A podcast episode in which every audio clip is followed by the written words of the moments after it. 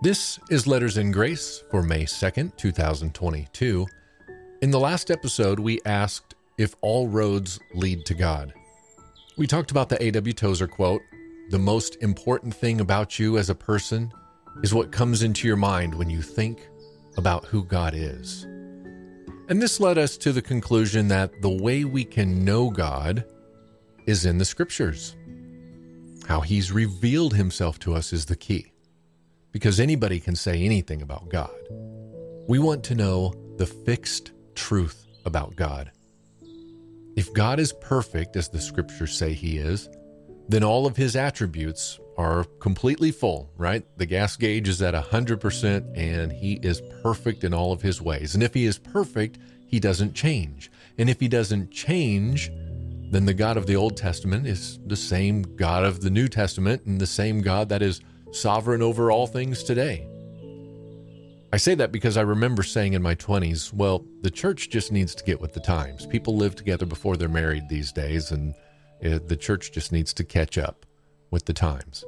Well, the issues of morality change among people, but people always say that the church needs to get with the times, and unfortunately, a lot of churches are getting with the times, but God is perfect and He doesn't change, and He doesn't need to change, and His true church, if it's rooted in Him, doesn't need to change.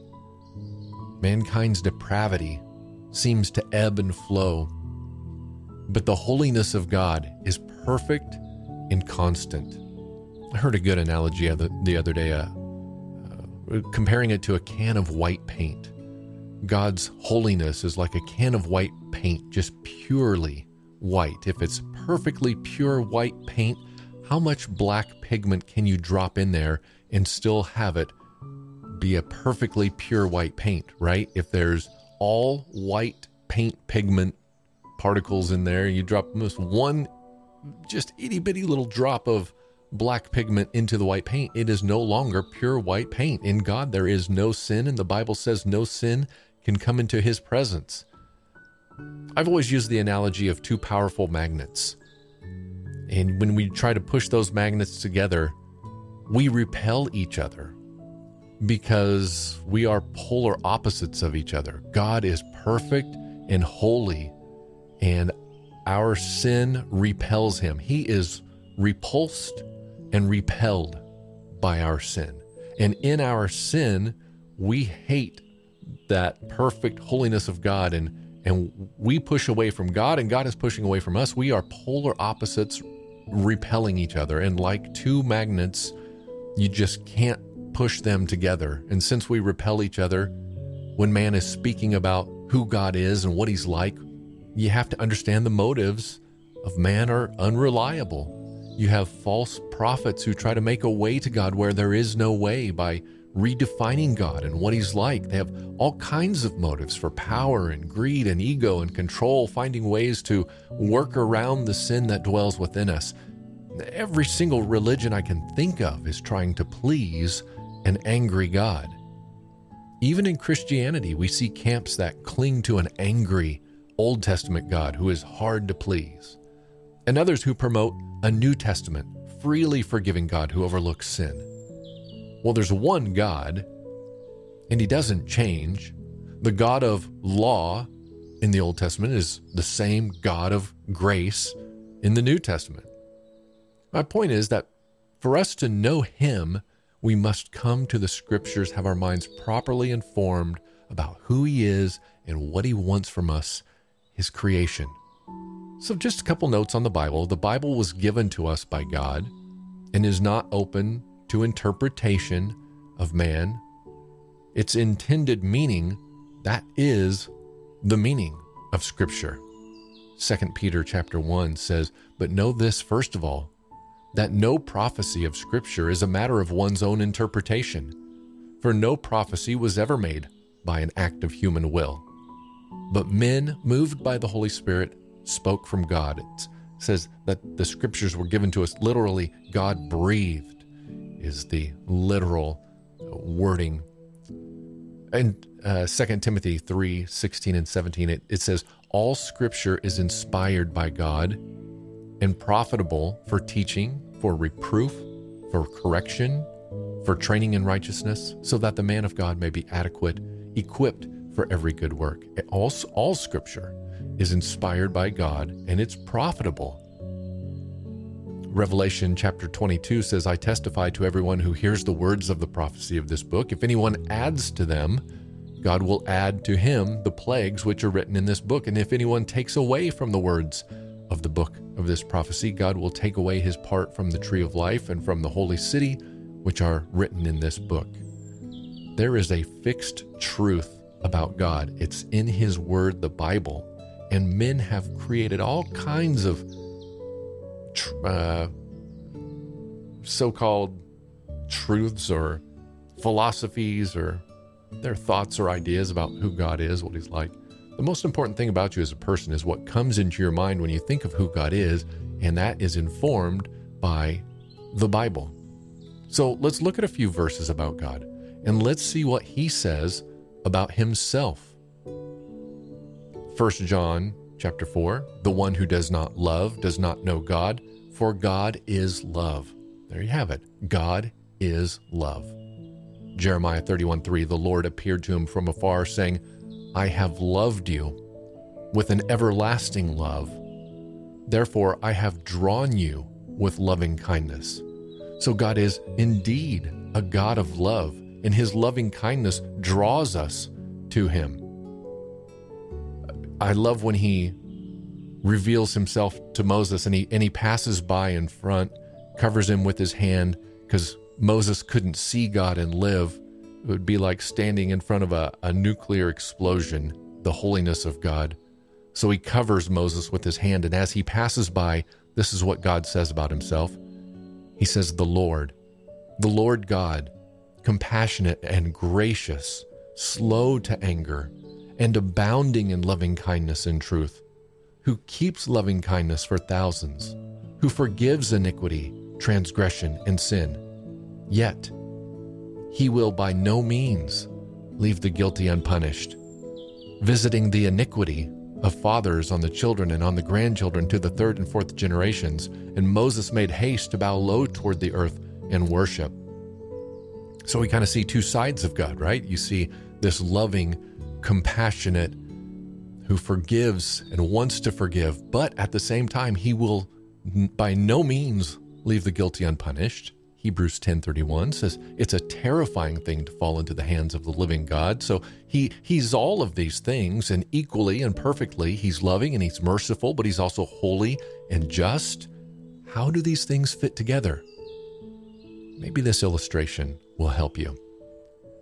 Once upon a time, in a kingdom far, far away, there lived a great king and he was simultaneously the most powerful man in the kingdom as well as the kindest and gentlest man in the whole realm.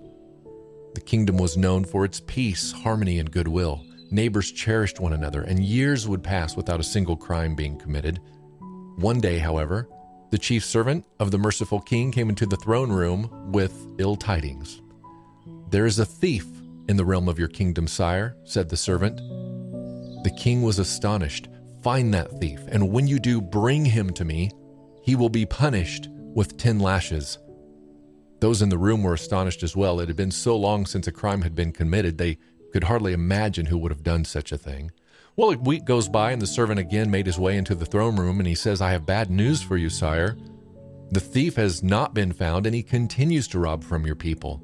And in anger, the king raised his voice and said, Find this thief, and when you do, he will receive 25 lashes. And the people began to murmur among themselves, Who could withstand such a punishment? Who could possibly be committing such a crime?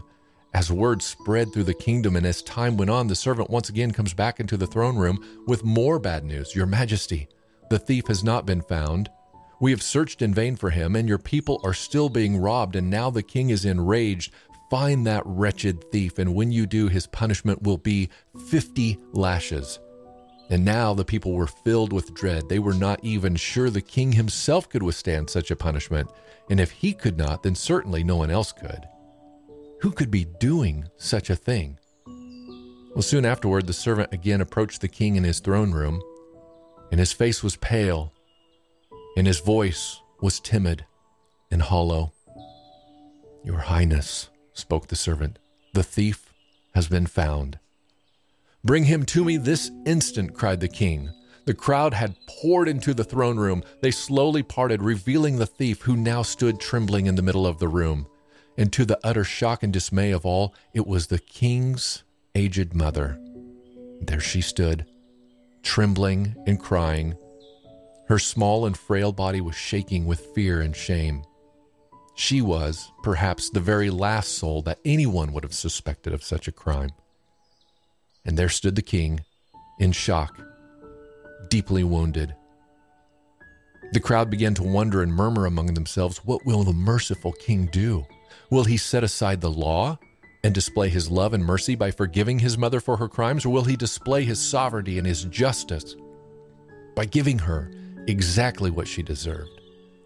Will he choose mercy or will he choose justice? And the king raised his hand to quiet the crowd. Bring the whipping post, he said. And the crowd was dumbfounded. Would the king truly have his mother receive such a punishment? Even the king scarcely could survive such a flogging, and this frail woman would not last even a few strokes. Everybody knew it.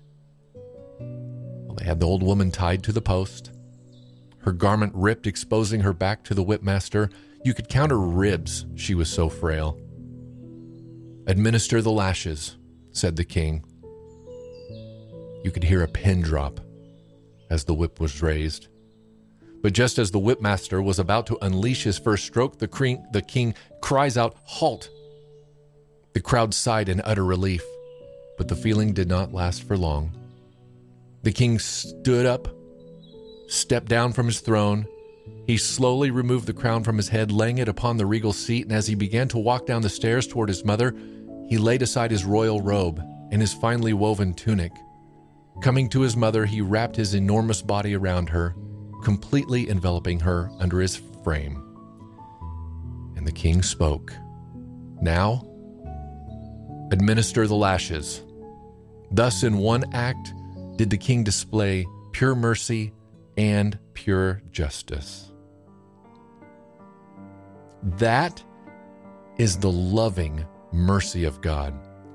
His perfect grace and His perfect mercy poured out without violating his standard of perfect holiness and justice. Romans 6:23 says the wages of sin is death, but the free gift of God is eternal life in Christ Jesus our Lord. You see the two sides there? The wages of sin is death, but the free gift of God is eternal life in Christ Jesus our Lord. If it's a free gift, you can't do anything to earn it or deserve it. It is freely given. Ephesians chapter 2 says, By grace you have been saved through faith, and that not of yourselves. It is the gift of God, not as a result of works, so that no one may boast.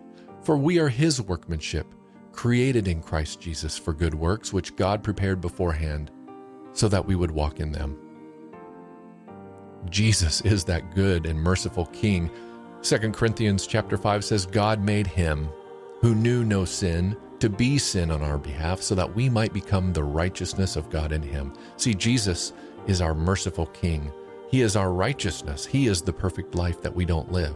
He is our atonement. He is the one that laid across and enveloped us and took those lashes for us. He's already died our death.